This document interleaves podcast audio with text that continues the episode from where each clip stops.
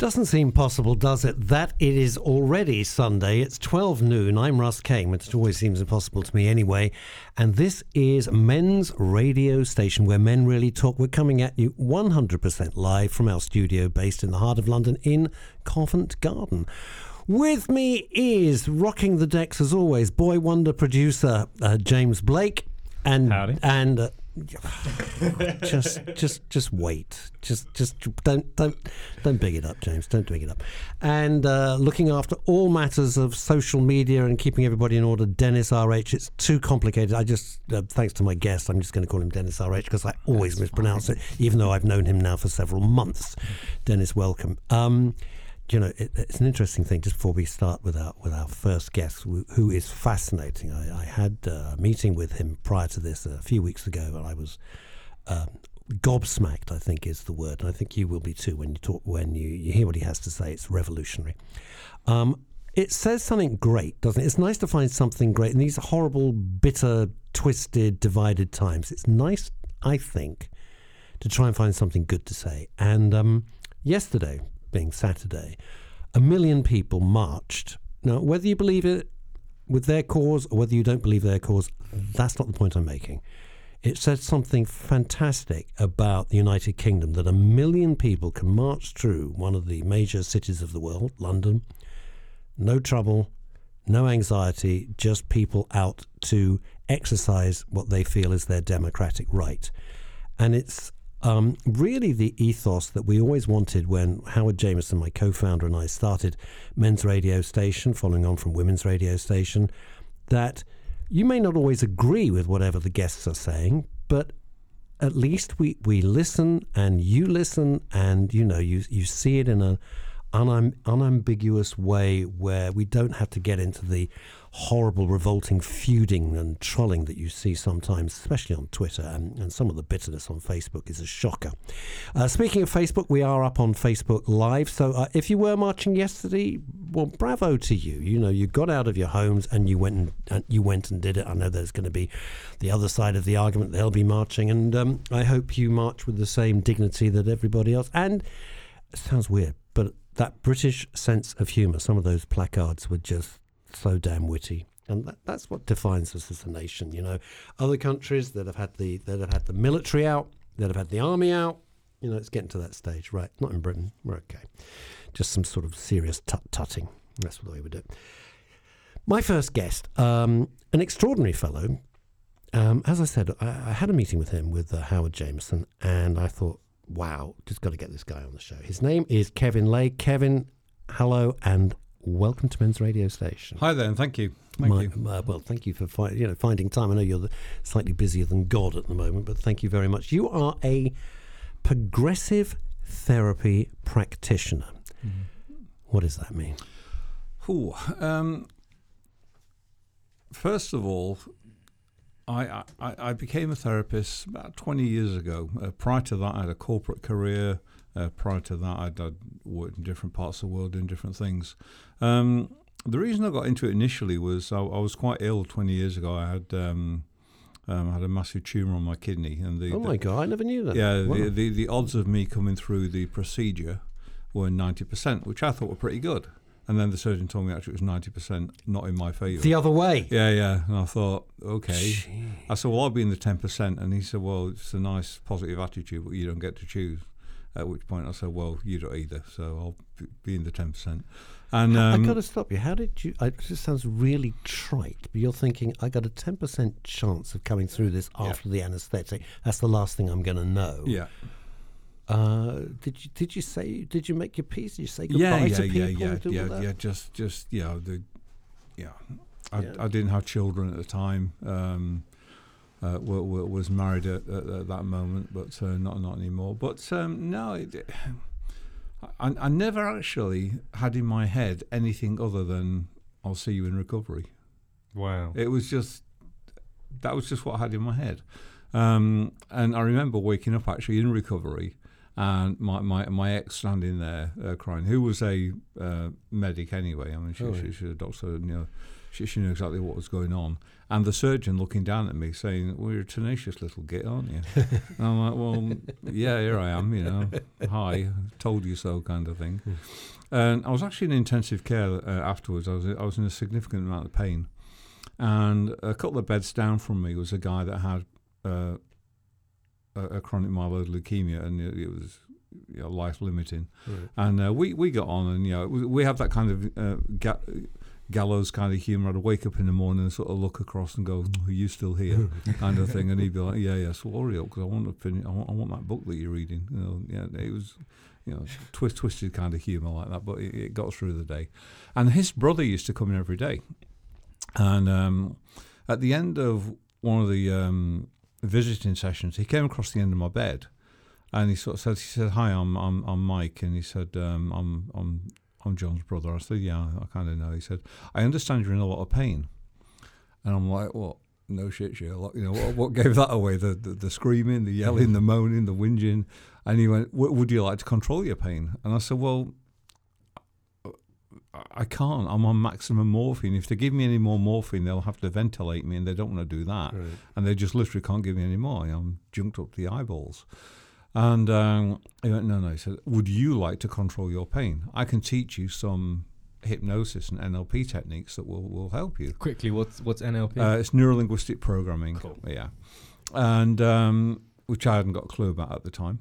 And he, and I'm like, well, yeah, th- thank you, but no. I mean, my background is engineering and physics. It's, it's, it's so highly practical. From, very, words. very left brain, very analytical, very sort of you know. And he he said to me two amazing questions which I will never ever forget.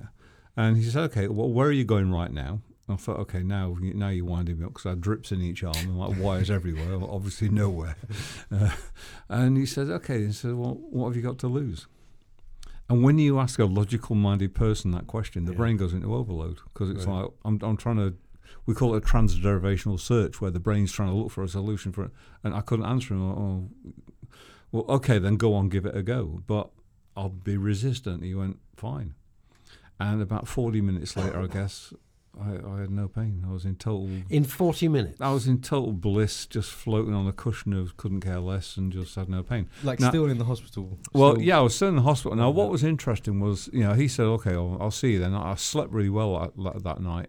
I remember waking up in the morning and to kind of validate it, the nurses were coming around, you know, getting my charts and looking at it, going, oh, you're feeling better then.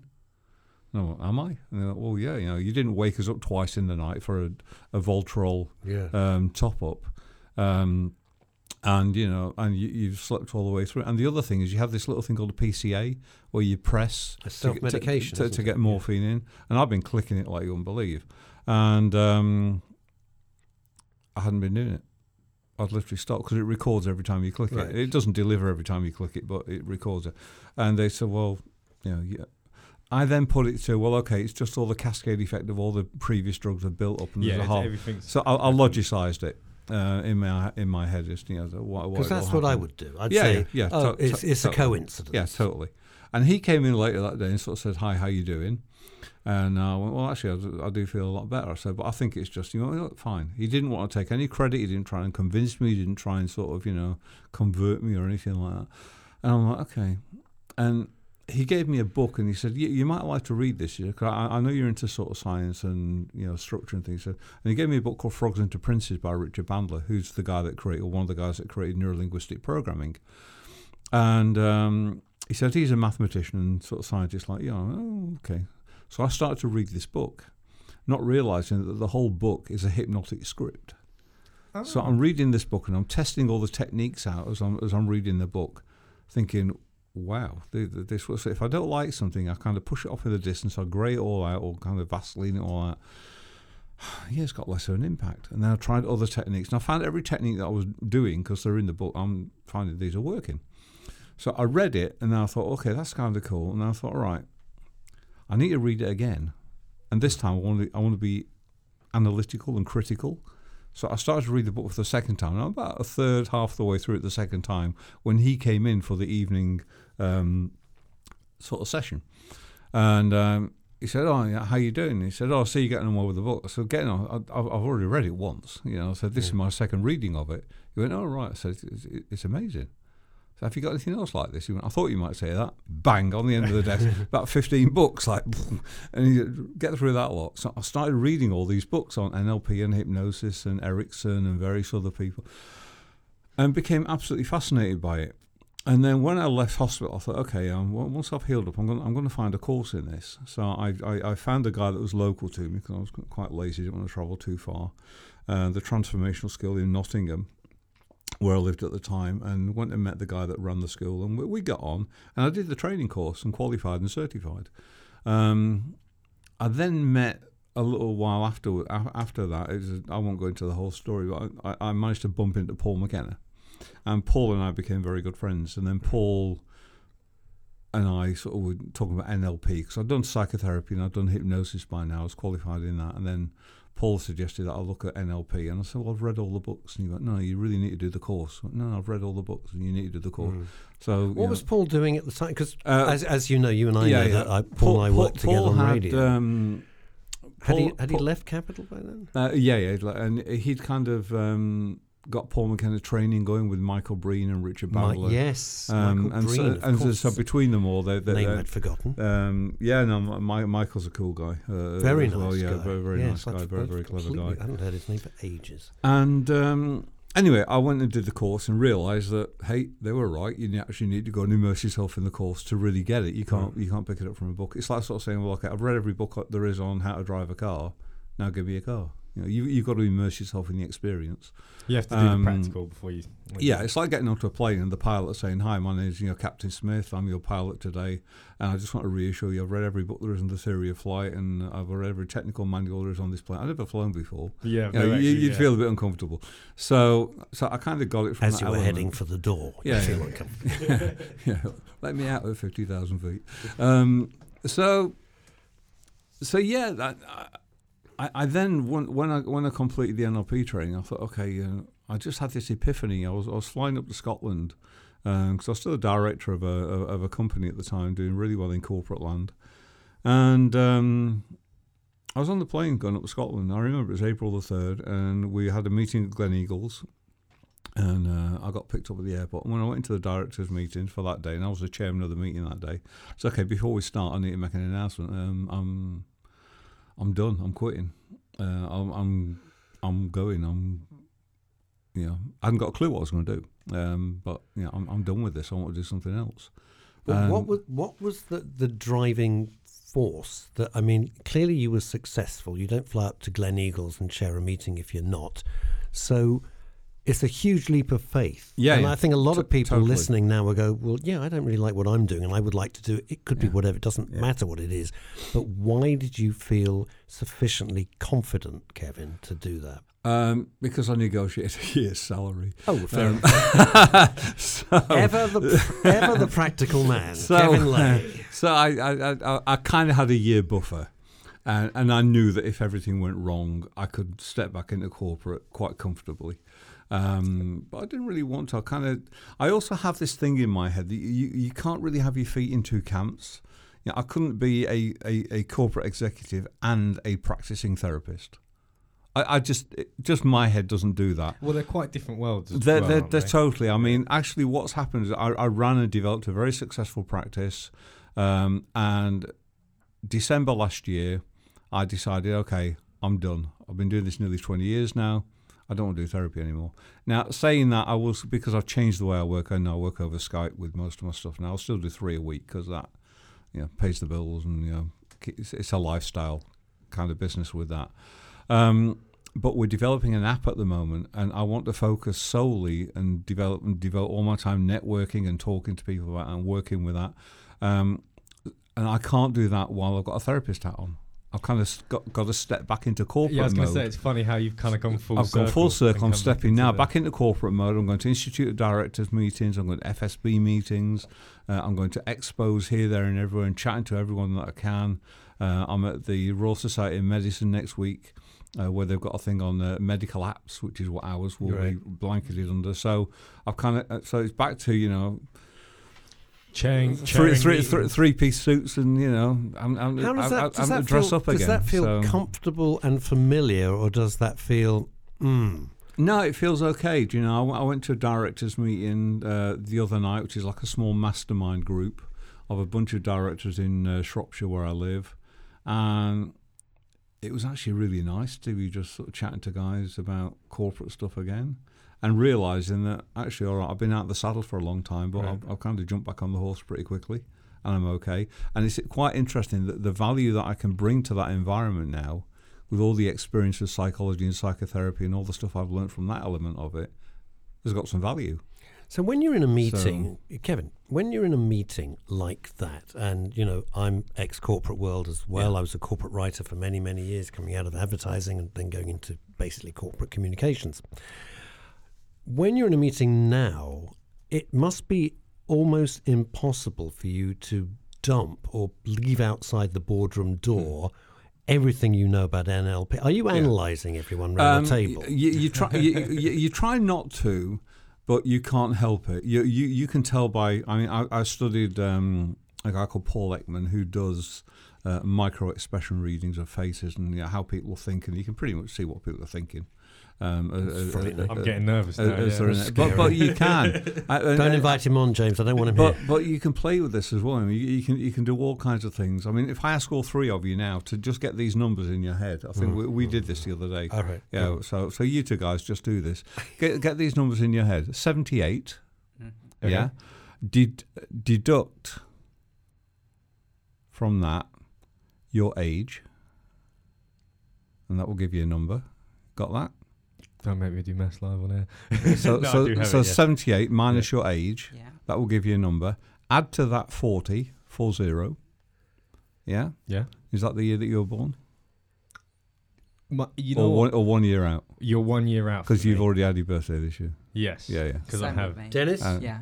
One year out, Yeah. Yeah, because 81. yeah, 'cause you've already had your birthday. 94. Wow. Yeah. ninety. So you can play that, and but but but, it, it- but it's it's kind of, this, this, this is where It's actually 95 when I was born. But Just shut up. this, this is this is where it gets getting on my playful. I did a networking event last last week, and there were probably about fifty people in the room. It was actually on Friday. So okay, every everybody stand up. So everybody stood up. So okay, and we did that exercise. And so, so if I got and out of the 50, 49 all sat down. And there's like one guy standing up and said, "You've already had your birthday, haven't you?" He went, "Yeah, last But- week." I so- went, "Cool, sit down." What Um, is the, uh, for lack of a better word, the science behind that? Um, is it, that? it's nice. It's it's Is it just like a party It's trick? mine. sort of yeah, it's a, it's a, it, it, it, it's a party trick. I was Um, well impressed. How but- I sat at the Yeah. coffee Yeah. table going, "That's good." Yeah, yeah. But, was- but but when you get a room full of people like that, like if you haven't, uh, could you imagine a, a, a theatre audience with a thousand people in it? And say Yeah. everybody stand up, and then you, you do that to the whole, and then like nine hundred ninety-eight people sit down. There's two left standing, and go, all right, now now clock to you are. Um, yeah, happy birthday! Everybody sing happy birthday to these two. Uh, so yeah, It's the- a great way to win over yeah. the crowd. isn't there's, it? uh, it, it's a great icebreaker. yeah. And uh, speaking for- of theatre, of course, you aren't doing doing theatre. Yeah, yeah. we apparently, do- apparently, so I'm doing this little sort of um, slot at the Jermyn Street Theatre. Yeah. I think it's 23rd of June, Sunday the 23rd of June. It'll be great. Um, it's going to be a lot of fun, actually. I mean, what's interesting is over the years, because I've, I've done a lot of coaching and teaching and presenting and developing. Uh, several years ago, there's a good friend of mine. He's actually a comedian on on um, on, on TV. I'll, I won't embarrass him by, by saying who it is, but um, we we met once in London, and we were having a late night curry after he'd done a show at the uh, at the comedy store in Chinatown. And he said, "How's your day been?" And I'd been at the Cumberland Hotel doing a um, a speech in the afternoon, like a keynote. I said, "Oh, kind kind of a tough crowd today." and he went, "See, you, you, you have no idea. You don't know what a tough crowd is unless He you're said, "Look," he said, up. uh, he said, until you've been in Sunderland, Yeah. upstairs in a pub, to a room full of 50 pissed Geordies who've all paid a quid for you to make them laugh all night. He said, You haven't got a clue what a tough crowd you is. don't have the I, uh, beginning of an idea. and he said, You should do a stand up course, mate. And I went, Well, yeah. And a- after that, every time I saw him, he kept nagging, Have you done a stand up course? Have you done a stand up course? Have you done a stand up course? And I'm like, Well, no, no. And I looked at one, and he suggested a guy called Logan, Logan Murray. And uh, a bit of an advert for you, Logan, here. But uh, Logan normally did he them. wants to advertise he can pay like Yeah. everybody else. but but but no, no, normally Logan Logan does them like over over a ten to twelve week period, and it's like one one night a week. And I, I could never commit that amount of time off or, or guarantee that I could get them all. And then a few years ago, he did this Easter weekend, uh, we did a four dayer, really sort of concentrated. And I thought, brilliant, that's perfect. I'll go. So I went and did it. And um, you do this training, and on, on the sun on, on the Monday night, uh, you do a, a five uh, five minute routine in front of a room full of paying people, and it's awesome. It really took me out of my comfort zone because when I'm, I'm like speaking like this, or if I'm talking about therapy on the stage or anything like that, and I've been on stage with Paul, um, co-hosting events and things like that. So I was, I was used, used to big audience theatre. It's not a problem. Yeah, I've done the Hammersmith Apollo. We did Wembley once. That was great. Wembley moment. Hello, Wembley. I, I had my had my Bono moment. So nowhere big there. So so no, that that, that was just kinda, Wembley. that was kind of cool. Um, so yeah, just just ticking a few little boxes on the way. But no, that that that really pushed me out my comfort zone. Uh, but at the end of it, I got such an adrenaline rush. It's like I want to go back home now. Really? But yeah, I'm going. To, It's weird because I do I'll- I'll I, I do one man shows and uh, I love it. I like doing it, and the moment it's finished, I switch off. Yeah. that's it. I, I do not get that post show. People come, oh, you must be feeling great. Mm, no, done Yeah. it. No, thank you very much. Do you know, And, I'm, um, I'm just just, when, I, when I used to do therapy trainings, I was the same. People say, "Oh, you must be feeling really good." Oh, I've just done my job. And it really that's exactly like- how I view it, yeah, and I think that's the only way you like, stay yeah, sane oh, is that oh, it's my job, I've and I done it. love doing it. But when I'm not doing it, Yeah. I'm just me, and I'm just Yeah. sort of quiet. I think I think a lot of people forget that, don't they? That this is their job, and they and a lot of people forget there's also a lot of preamble as well, isn't there? Yeah. You don't sh- like if the show starts at twelve, you don't show up at eleven fifty Well, do you? And walk the- on stage no. at twelve. No, no, because a- you spent months yeah. writing a one and a half hour show. Exactly. It yeah. takes Yeah. months and months and months and weeks of walking the dog and rehearsing, rehearsing, rehearsing in your head until Yeah, you've yeah. got it kind of Well, pat. it- it is. It's like you know, I have this thing. You know, everything that everybody does has some level of importance. I Mm. mean, I'm glad that somebody you know empties the bins No, uh, because totally. because if they didn't, totally. Well, it'd be a bit of a mess. You know, I'm, Do I'm, you I'm- judge people, Kevin? Here's the No, thing. I- no. no, no, no, no, no, no, no. Let me finish the sentence because you didn't know where I was going with that. Is I judge people if I'm uh, if somebody says oh, we'll have lunch, we'll have a meeting over lunch, which I don't like. I like a meeting or lunch. I actually don't like combining the two because you're not really enjoying the lunch because it's a business meeting, and I'd rather it was in an office and I say cheerio, then I can go and have lunch by myself. Um, that's just me. The way that they treat the waiting staff is how I judge them. And if they're rude, what I was saying is, if they're rude to them, I think you know you're not a nice person. no. That's that's because you know they can't answer Yeah. back, and What- you're what- treating them. one of my things that I have in, I actually posted it on LinkedIn today, um, is um, yeah, when you see the way people behave, and I in a world where you can be anything, just just be kind. Now, di- th- but what about if there are things that have affected that someone that makes them behave a certain way? Yeah, no, no, I get that. Uh, several years ago, uh, again, I had, um, I, I, had a couple, I was diagnosed with a brain tumor. It's it, it's okay. It's, um, it's what they call an acoustic neuroma, um, so it's benign, but it it, was, it, it presses on my um, eighth cranial nerve, and sometimes I wake up in the morning completely deaf. Like absolutely, um, it's a bit of a Russian Wow. roulette. I'm like, for about three hours, and all of a sudden, boom, my ears just explode. Like, I can hear everything. Um, like So it goes from hy- nothing to everything. hyperacoustic, like really quickly in like two seconds. It's like they, they kind of go pop and then whoa, and that's because the, the there's a, a splice of the uh, neuroma presses occasionally on the eighth cranial nerve, depending on whatever I don't know, um, and um, while I was undergoing some treatment, I was on quite high dose steroids. Some of them Mhm. injected occasionally, actually into into into the site of the cr- kind of nerve. Oh, And when I, when I was on high dose steroids, I became quite aggressive. Yep. y- Yep. You know, hostile. You know, and Yeah. just just not nice. And when I came off the steroids, I actually told uh, my my social media go, okay, uh, I'm off the steroids, and I said, well, thank God for that. We'll get you back. Uh, what do you mean? She went, well, Mm. you, you've been a bit of an arse at times. Roid rage. as- Yeah. as, uh, and um, I went, really? Uh, yeah. I went, oh, okay. Because sometimes you're po- posting things and it's not you, and people didn't identify with it as me. So I actually got my diary out and I went back over the three years and looked at when I was going for these uh, courses of injections, and then looking back at my social media feed.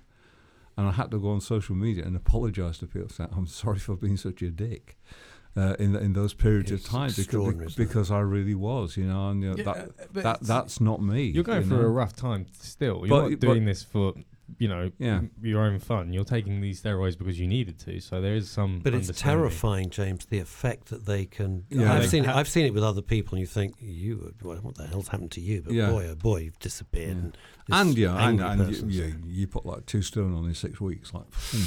Which which, is- has got to come off. And I'm, I'm doing Everest Base Camp in September, October. I Say that again. I'm doing Everest Base Camp. That's what I thought you said, but you've got to explain it. You can't just drop that Um, in the conversation, Kevin. no, Laye. yeah, I, I, need, I need a target to get fit. We did Kilimanjaro some years ago. That that was that was interesting. That was good fun. Um, and then we just decided I was going to go last year, but got You say, smacked. you say it so casually. Oh, I just did Kilimanjaro. I was, I was last year." gonna. I, I was. Go, I got smacked down with a virus last last year, so I couldn't do it. So this Oh. year I'm I'm going uh, September October, which is a good time of the year to go. And it's my 60th year, and I just want to do something to kind of you know, mark it a little bit. And I use Yeah. the escalators on the tube. That's that's, that's Yeah. me done. I'm, I'm I'm I'm happy with that. Very quick question before we go to an ad break is this. Let's come back to Paul McKenna just for a 2nd Mhm. if I may. Uh, I know Paul pretty well. We worked together at Capital, and uh, in fact, we were on the phone the other day having a chin chat. He one day uh, we were doing it was our Christmas lunch or Christmas dinner. I can't remember at uh, radio, uh, Capital Radio, and uh, he tried to hypnotize all the gang. Yeah. And some of the people went under immediately. Yeah. And I'm happened to be sitting next to, to Chris Tarrant, and Chris and I got the terrible giggles, as we usually do. And nothing. We felt, and I Mm. wanted to, but I just want to stress, Kevin, that I wanted to. I wanted to experience what it would be Yeah. like. No, I felt absolutely nothing, and I was looking around, and other people were just going down like nine pins. Mm. And what is that? two elements. big question. I'm no, no, no. Two, two elements. There's what there's one element called the critical factor. Uh, one is that some people are so left brain, so analytical that to try and bypass what they call the critical factor is extremely difficult, especially in an impromptu situation like that. Um,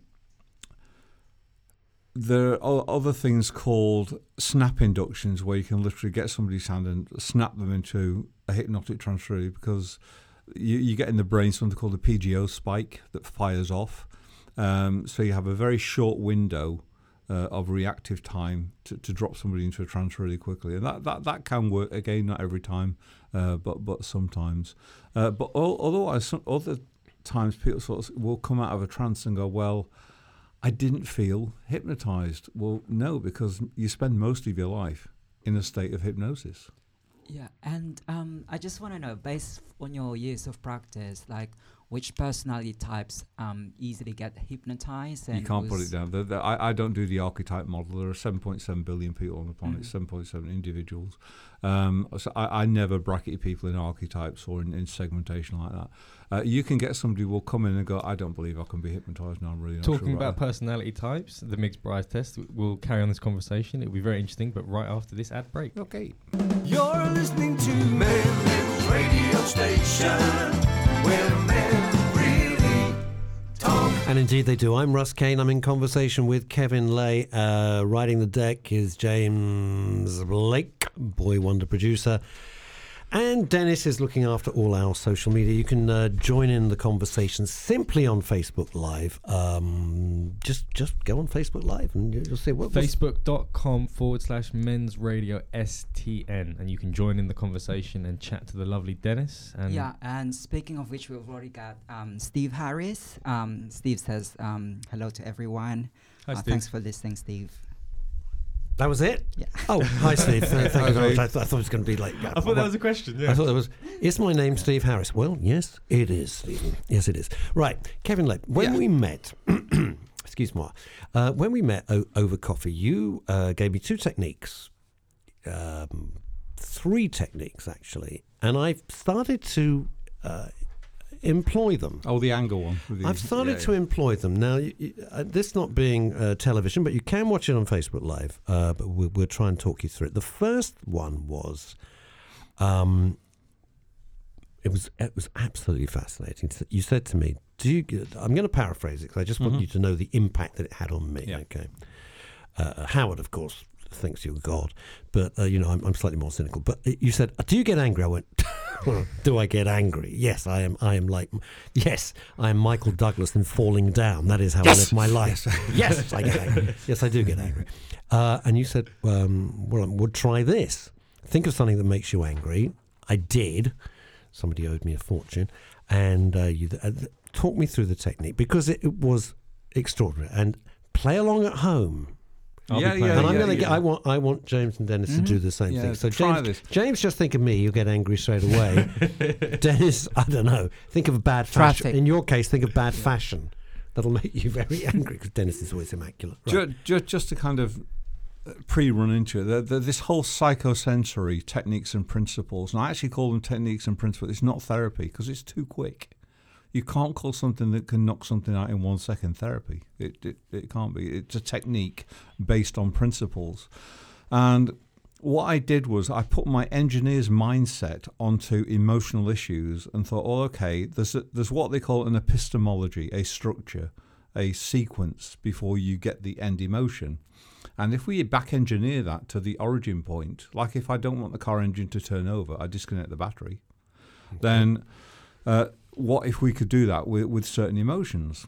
And um, I found out about some other stuff later, but I thought, well, okay, well, what's required as a caveman? Because our limbic brain, our, our caveman brain, is 200,000 years old and it's not changed in all that period of time.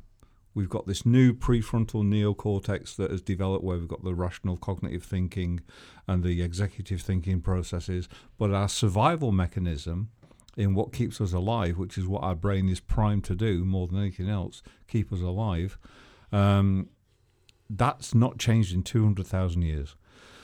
Some people say 195 if you want to be pedantic, but it's, it's a long time. and um, I thought, well, okay, what's required to be angry? And the requirement of anger is clenched fists and gritted teeth. To be able to show to somebody, get away from my kid, get away from my property, get away from me. That's what we do. We adopt this posture. And there's not only me thinking about this, there's a guy called Professor Kessler that's doing a thing called, um, um, what's he called it? Evolutionary medicine, um, which which is kind of his take on it. And so I, I- I thought, well, okay, well, what if we did something like this? Because one of the acupuncture points for anger is along this finger here.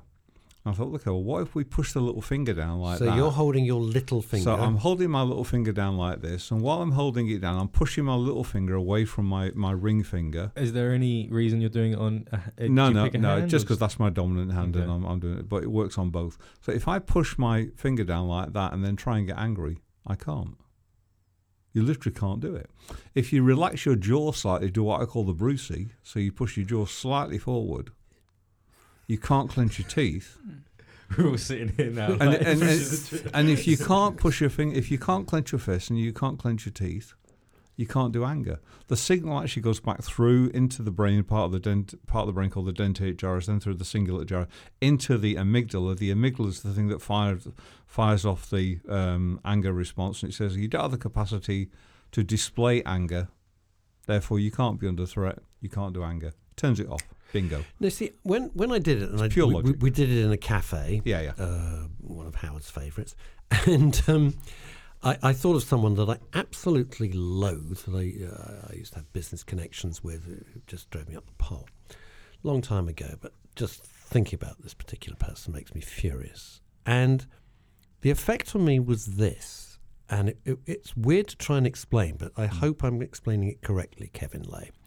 Is I could still picture his horrible face and picture him, but I my emotion was disconnected. In other words, my stomach wasn't getting clenched, and I didn't want to smash him in the face, Yeah. as I always live in desperate fear that if I see him in the street, I would do. So I, I, it wasn't like I was switched off, but I couldn't engage It creates a the state of uh, fury. Yeah, it creates a That sta- was it. It creates That a state it. of what a, a client of mine once called "I can't be bothered to be bothered about being bothered," yeah, which I, I, think is I a great, that. which is a great place to be.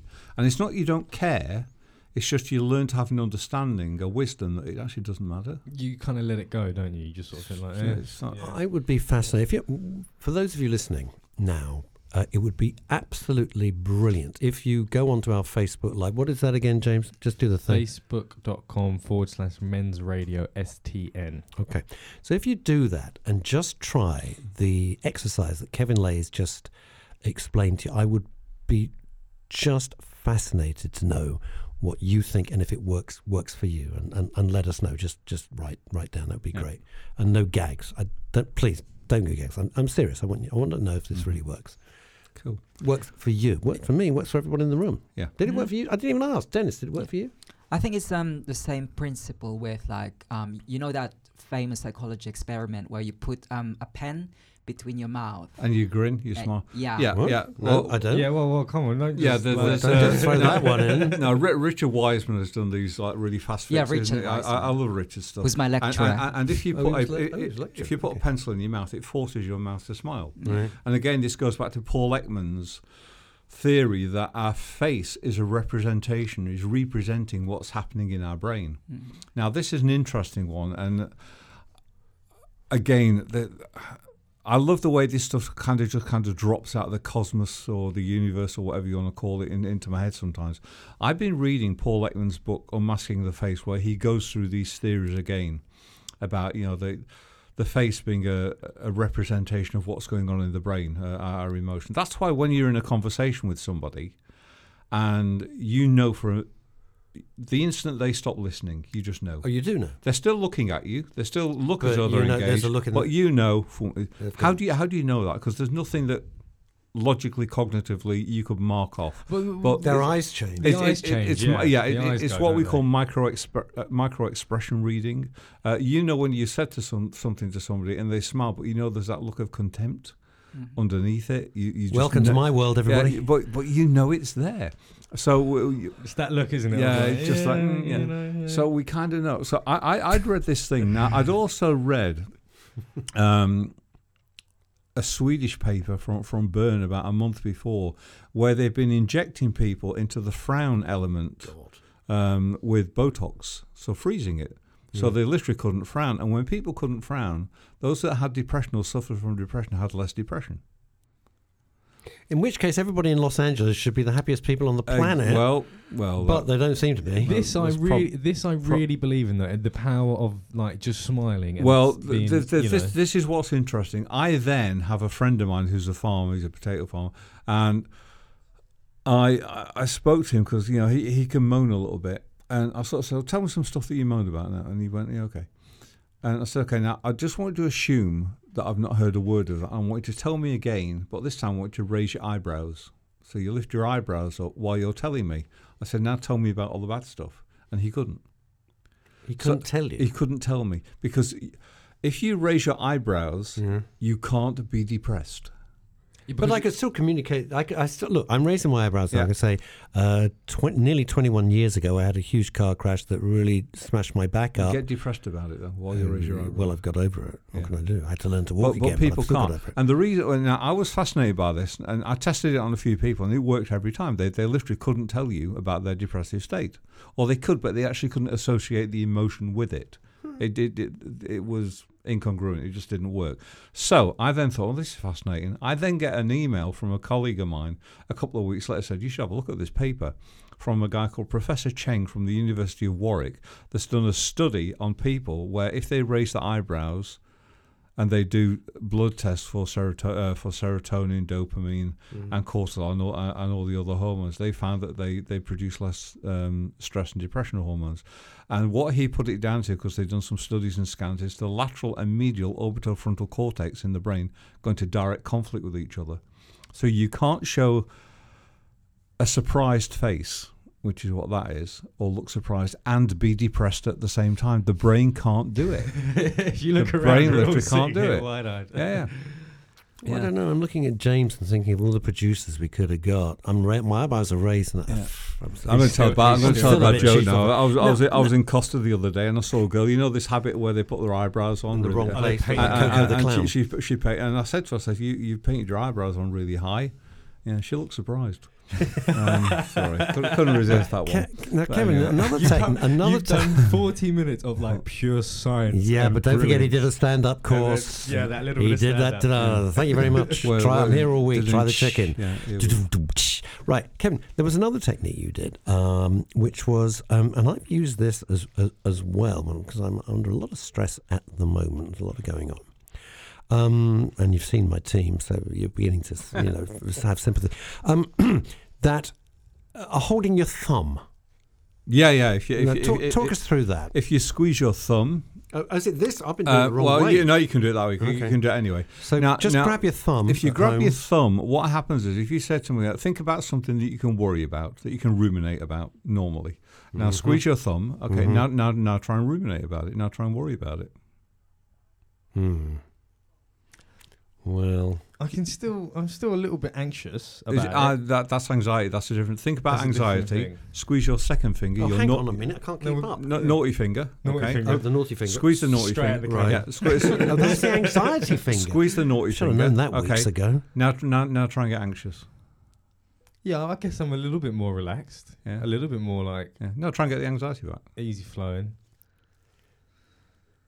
Well, It's hard. I give Yeah, you that. yeah. Yeah, it's hard. It's not kinda more like- it's- distant, Yeah, yeah? it's, it's So- definitely like all not in right. the So to be clear, because Yeah. I I've been further doing away. this right. How, how tricky could this be? What an idiot I am. Right. So your little finger, it, what? No, your thumb. Oh, Yeah, start yeah, again, yeah, your thumb is for your thumb- thumb is the thumb is for worry. So if you worry or you ruminate about things or you If catastrophize, about yeah. squeeze your thumb. If you have fear, Yep. it's your first finger. So you squeeze your first, First finger. finger for fear. Your second finger is for anxiety, That, that one. The, uh, the which one- is the, the, the, when you're the- flipping the bird at yeah, a driver. the, the naughty Not finger. that I would. Yeah. Okay. But It's anxiety. If you've got fear and anxiety, squeeze them both. Do what I call the gun barrel, and then Ooh. squeeze them both. That'll be me. Um, so you squeeze them both, and then it's, you just kind of chill out. This little one you push down because it just disables your ability to make a fist. Um, and if you squeeze your third finger, which is this one, it negates sadness. See, it's funny. I feel like I do some of this already, but subconsciously. Yeah, totally. Like I feel like if I'm sitting there, in a all I, meeting or all I'm doing is co- all I'm doing is codifying what Mother Nature's already done. Mm. She's way smarter than any of us. You know, all, if you think about all the pharmaceutical industry, all pharmaceutical industry is is designing around what Mother Nature's already given us. Well, I went to uh, a lecture by Deepak Chopra, who shaped m- a period of my life, Yeah. I have to say, and he said something which stuck with me uh, forever. Uh, his lecture, I think I, I mentioned to you, was a two-hour lecture at the Royal Geographical Society. Not one note in front of him, and he took us into areas of physics that were so complicated. And Yet he took, carried us with him. I mean, Mm. you, you wouldn't think so, especially me. Uh, and he said, you know, the brain is the greatest pharmaceutical supply in, in the world. That's well, it. well, think about it. Do we need drugs? now? sorry, pharmaceutical industry. Do we need drugs? Oh, yeah. Occasionally, if I get a really banging headache, I'll take a Nurofen. Um, but most of the time, I, I can knock it out myself. Um, but if I, if it's a quick thing, I'll take a Nurofen. Or if I've had too much brandy, and that's my fault, um, then, then I I will take a Nurofen. If you think about it, every receptor in the body that we have for a drug, okay, already has to be there. So all the pharmaceutical industry are, uh, is recreating something that we can produce internally anyway. Otherwise, there wouldn't be a receptor for Well, it. isn't isn't that what all these? That is literally what all these drugs do, right? They just release the synapses, Yeah, don't yeah, they? They just yeah. like manually override it and go, if you have a headache, your Yeah. brain needs to do this. Yeah. So uh, it's one of those things I'm really fascinated in because it's like if you Yeah. could train So your you, brain. you you have- all the pharmacology and all the pharmaceuticals within you already. yeah. Now the, the little figure of eight forehead thing. Oh, now explain that because that's a terrific thing. Yeah. I'm sorry, but I, we, we, that's why I was excited to have Kevin Laye in the studio. We, we can literally, honestly, got, got people people listening to this, honestly, just do do yourself a huge favour. I'll, I'll, I'll tell you this technique, and then I'll, I'll, I'll tell you the science behind it and why it works. You literally get, take two fingers and you put it in. And again, I did this by observing. I was sat in Regent's Park feeding the squirrels one one November about five years ago, and there was a lady either on the bench down or two benches down from me had a kid who was about four or five kicking off. He was going batshit. She grabbed him, pulled him onto her lap, and she started stroking his forehead like this, and he calmed down like super quick. Now, I, I'm a people watcher, you know. Yeah, the police called it voyeurism, but that's their thing, not mine. Anyway, um, so I, I'm kind of and so I start doing this as well and thinking, oh, that's quite nice, yeah. And I started to feel really calm really quickly. I then started to just let my fingers kind of wander where they wanted to, and I started. To, they, they ended up in this figure of eight, what we call a lemniscate, the the infinity shape, going across like this on the forehead. And I started to notice I felt really chilled and very relaxed. I thought nothing more about it, but I started to incorporate it into my, you know, I'm feeling a bit, oh, it's not, uh, and I enjoyed it. I was then at a, uh, even uh, even just doing it now, I do feel Yeah, like soothing. I, I, very w- I was at a dinner a few months later and I was chatting to a friend of mine. Well, he's actually a friend of my ex's um, who's a neurosurgeon. And I showed him the technique because he was asking what I've been doing. I said, I've just found this technique. And he said to me, So, well, you know what you're doing, don't you? And I'm like, Not No. really. no. it just feels nice. He went, Well, okay. He said, What's happening when you're touching this point here? And this is from, be- bearing in mind, this is a consultant neurosurgeon. Okay, he says, You're touching the third eye point. And my brain kind of went, Mm-hmm. you know that language? You yeah, we, we just don't talk about it. He said, but of course we understand it. So it's an Ayurvedic point as well. He said, by, by touching this point here and then by moving around it like this, he said, you're stimulating the pineal gland, which is right in the center of the brain. It's a tiny little uh, pine, um, pine-shaped sort of um, process right in the center of the brain. It's the most protective part of the brain. Very, very important. And when you stimulate the pineal gland, that activates the pituitary gland. The pituitary gland will release hormones, and the prime hormone that it will release when you're doing a stroking, what, saying when you stroke a dog or you stroke a mm. cat, or somebody gives you a hug, you release oxytocin. He said when you release lots of oxytocin, he said it takes over all of the cells in your body. Now it's a nonapeptide, so it's got a much stronger bonding capacity than cortisol. So if cortisol tries to come into your system, the stress hormone, it's got nowhere to go because all the receptor sites have been taken up. Now, if somebody runs in the room with a knife or a gun or, or there's danger, you'll dump it all and you'll go into full fight or flight. So it doesn't make you stupid. It doesn't make you unsafe. Uh, however, when you just try and get stressed, you can't. And it's the coolest thing. Now, the, the, the other things about oxytocin are it's an anti inflammatory. Now, all disease begins with inflammation. It also releases nitric oxide. Nitric oxide is a vasodilator, so your blood pressure reduces. It also stimulates something called vagal tone. The vagus nerve is the wandering nerve uh, which runs from the base of the uh, cerebellum right the way through the body. It touches every organ in your body up until your intestine. So it's a very, very powerful nerve, and you get what they call a better or an improved vagal tone. So you're just healthier in general. Um, and it's the simplest of technique, and it takes 30 seconds max. So you put your two fingers in the middle of your forehead. Middle so, of your So forehead. all, all you guys All right, do here, we, here we go. Here we go. Here we go. so I'm going to ask you to close your eyes, but just trace that figure of eight shape while you do it. And I'll just count slowly from 1 to 20. 1, 2, 3, 4, 5, 6, 7, 8, 9, 10, 11, 12, 13, 14, 15, 16, 17, 18, 19, 20. And start open your eyes. Try and get stressed about anything now. Well, it, it, I'm, I'm very sleep. Uh, yeah, Yeah. I'm very relaxed. yeah, just like, like very, it's, very it's relaxed. extraordinary. You just Again, like, if you wow, did it, if you calm. did this listening at home, don't do it in the car for God's sake. You're going No. straight to a lamppost. But if you did it at home and it worked, let us know on Facebook Live because we're we're at it on it right. Facebook.com forward slash men's radio STN. Thank you, relax, James. Appar- apparently, really- apparently, apparently, it doesn't work on trolls. But hey, there you go. Um, there you go. Can I get into? th- There is one oh yeah, no, another question. I Mm. got, uh, you know, we could talk all day, but um, I, how can you try and release more serotonin? Uh, same thing. Uh, along with the oxytocin, serotonin automatically gets produced. Um, If you do, the, wi- if you, wi- sorry, if you do the figure of eight, yeah, if you do that figure of eight technique, okay. yeah. Um, or literally, just think happy thoughts.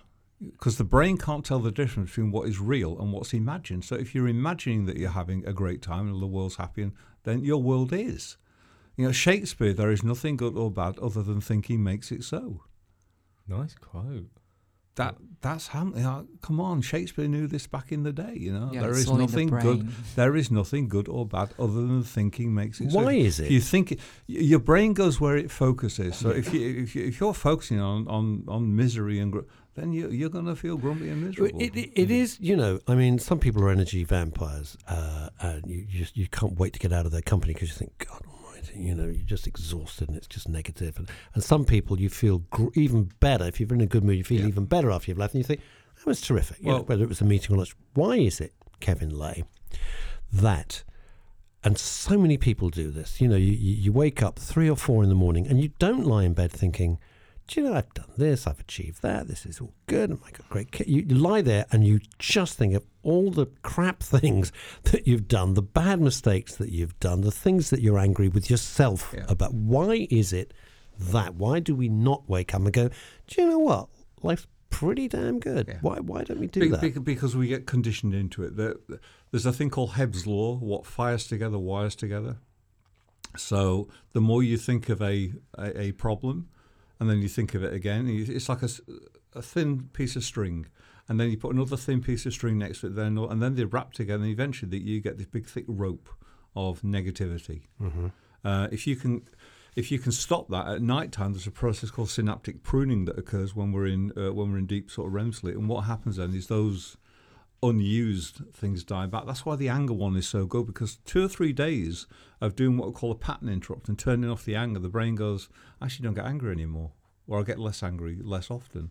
Is it like So- you just you slowly start Yeah, to disassociate it- with it? So it Yeah. kind of it kind of dies back. You know, the the, the the process that fires off the anger just isn't be, as accessible. So it dies off organically. So in three or four days, you become organically less angry. So you're not managing the anger, and it's the same with all these other thoughts. I mean. And again, it's it, it, it's it's what you tell yourself. You know, life's a story. You know, what do you tell? I have this thing where, and you know, I have what I call a, a a success sandwich every day. Now, my success sandwich is I wake up in the morning and I kind of go, made it. Oh, me too. Oh, I That- do that. No, it's my, now, get now that, my, yeah. my friend Richard, my friend Richard Wilkins is. Uh, you should get him on the show at some point. I'll, I'll give it. Has this thing where he puts his elbows out and he goes, "No wood." No wood. And if you can't feel it, he's not in a coffin. Not what you meant, you So, so, smutty little so he producer. puts his elbows out and kind of goes, different Leave the room. no the wood, age not in the coffin. He said, "Ah." so my, my, my first thing every morning is made it. You know, I open my eyes, made it. Here I am. That's kind of cool. The next thing I do is literally just check down on what. Okay, the the bed's dry. That's awesome because when I have my kidney issues, the bed wasn't always dry when I woke up, and it's like, oh, that, that's a drag. You know, I'm gonna change the bed. Um, and you know, you know, side effect. So that's a great start to any day. I then, at the end of the day, before I go to bed, ask myself a question, very simple question: Have I learned anything today? And the answer is always yes. So hmm. my first sandwich is I wake up in the morning. Hey, that's a good start to any day, and and the bed is dry. That's kind of cool. At the end of the day, have I learnt something? And I'm madly on YouTube all the time. I, I don't watch TV, and you know, I've watched, it's interesting. I'm ca- less and less. I'm careful with my, what I call my diet. I'll talk about diet in a second. And and everything in between that is just filling. So what do I fill my day with? It doesn't matter. As long as I start the day off successfully and I finish, that's my success sandwich every day. As long as I've eaten a success sandwich every day, that's kind of cool. There, there's some rubbish on in the middle. Um, but again, you know, we've got to be careful as human beings now because your diet isn't just what you eat.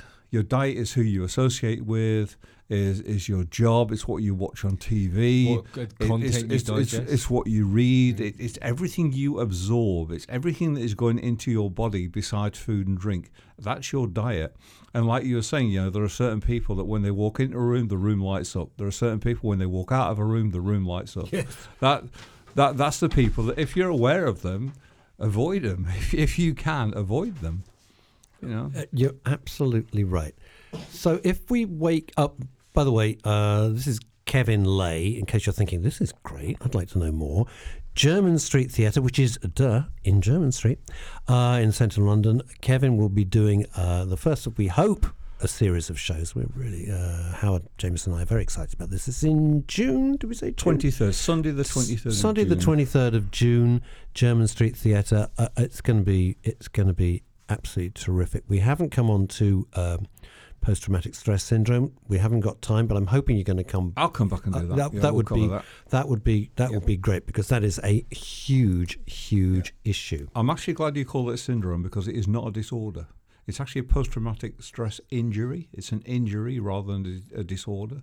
And like any injury, it can be fixed relatively quickly and relatively simply. That is w- when you discussed that over coffee, I was absolutely astounded. But it's not something for a short conversation because that in itself we'll is at least thirty minute chat. Yeah. Kevin Laye, thank. If people want to know more about you, by the way, how do they? How do they? Uh, oh, I'm hard to get a hold of. No, honestly, just just just Google Kevin Laye. You, you'll you'll find uh, L-A-Y-E. L-A-Y-E. Uh, there's um, YouTube clips on there uh, which you can look at. You can go on my site kevinlaye.co.uk. Just hunt me down. Don't, Yeah. no, don't say that to our listeners. They, they probably will.